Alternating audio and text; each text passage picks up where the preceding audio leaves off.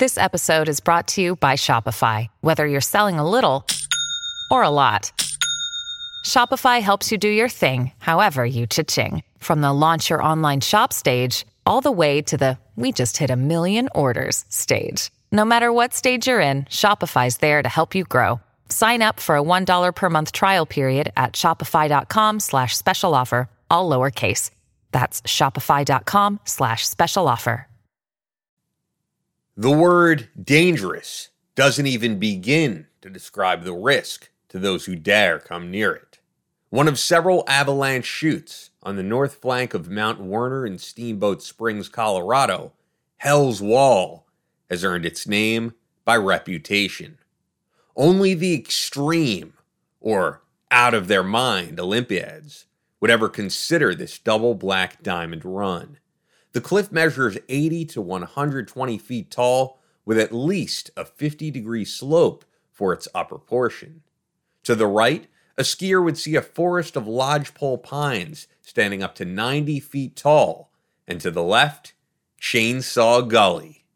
The north face of Mount Werner offers a breathtaking view, powdered in pillow like snow for miles at first glance. But from the cliff of Hell's Wall, the view screams nightmare. Any wrong move, and the mountain wins. There have only been two recorded successful drops from Hell's Wall in the past decade.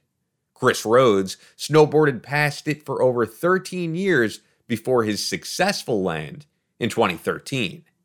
It's a death fall to the left and death fall to the right, Rhodes told local reporters. His assessment was backed by a long list of unfortunate events throughout Hell's Wall's history. One such event, in January of 1982, left two lucky skiers with an even greater respect for the mountain and ski patrol procedures. It was a Saturday afternoon, and experienced skiers Rick Denny and Bob Luther began their thrilling descent around 3:30 p.m. Following ski patrol procedure, they signed out at the bottom of the mountain before heading up the Priest Creek chairlift and again at the top. They believed the risk of avalanche was low that day. Nonetheless, the two skiers took precaution and trailed avalanche cords behind them and set off. The top of the cliff was marked with ski area boundaries, but when Denny and Luther launched, they set off beyond the prescribed point. Partway down the final chute, as Denny went to make a turn, his ski dipped down and hit a rock, jolting him to the ground. His right kneecap shattered, and there was no way Denny could raise back to his feet on a slope that was up to two miles long. Luther reached Denny, and they made a splint with one of the skis. Using his other ski like a sled, Denny pushed himself along, making his way off the slippery chute.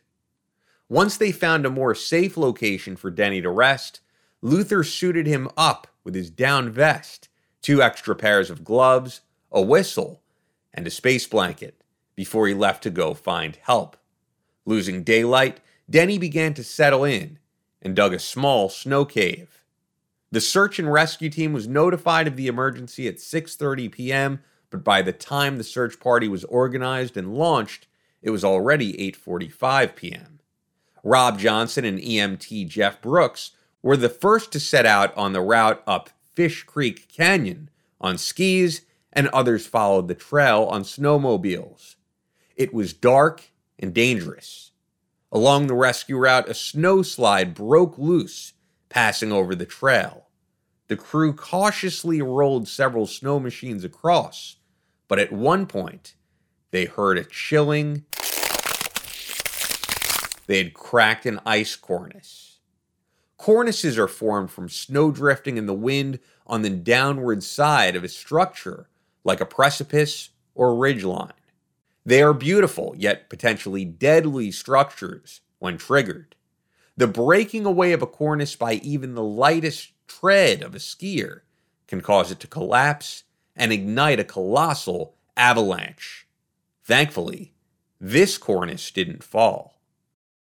Surrounded by chutes in Fish Creek Canyon, the rescue team was on edge the moment they set out. After nearly a mile, the terrain no longer accommodated the snowmobiles, and the crew switched to snowshoes. Their best route was to cross the side hills covered in powdery chest level snow with snowdrifts that they estimated were about 20 to 30 feet high.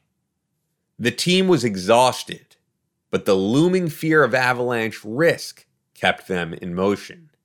They longed for a pause, a chance to set up camp, and they even discussed calling in a chopper, but they knew they had to press on. Mark Sater, one of the founders of Search and Rescue, recollected it was very scary. It was the eeriest feeling I've ever felt in my life. The light of their flashlights bouncing off the snow after so much time made it more difficult for the rescue team to see well, so they continued on the search by moonlight. Meanwhile, Denny, though nestled in his snow cave, continued to wonder if the rescue team would ever reach him. As time continued to pass, he feared for his life, but he knew the surest way to survive was to hang on to hope and stay calm. By this point, his battered leg had grown numb, fending off the pain. Igniting a small fire a couple times helped warm him, but without fuel, the flames died quickly. Denny knew he had to stay awake. He occasionally blew his whistle, and whenever he felt like dozing off, he pushed himself to limp around. Johnson discovered Denny with a whistle blow at 1:05 a.m but it took 37 minutes to reach him. The others on snowshoes reached them at 3:15 a.m. Johnson had stabilized Denny's leg, and the other rescuers offered him trail mix, water, and heat pads. The rescue team was ready to move out at 5:15 a.m. as the weather conditions improved. Bill Gilbert, expert skier and part of the search and rescue team, fashioned a sled from ski poles and aluminum parts he had carried in his pack.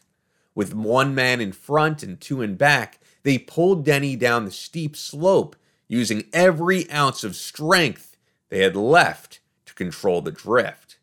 After an hour, they had only covered a quarter mile, but by 7:15 a.m., they reached the snowmobiles. By 8:10 a.m., they reached the parking lot and Denny was successfully transferred to the hospital in Lifesaver 1.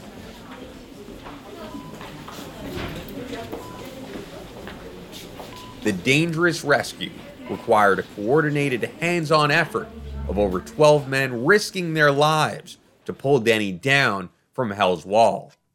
While some of the crew searched, the rest shoveled snow the entire night to improve the trail. Rescue leader Sater noted that skiers who take on a chute like Hell's Wall put more than their own life at stake. What made the biggest difference in that night's incredible rescue, the crew recalled, was the moonlight. Without the luminary moonlight, Denny's rescue might have been impossible.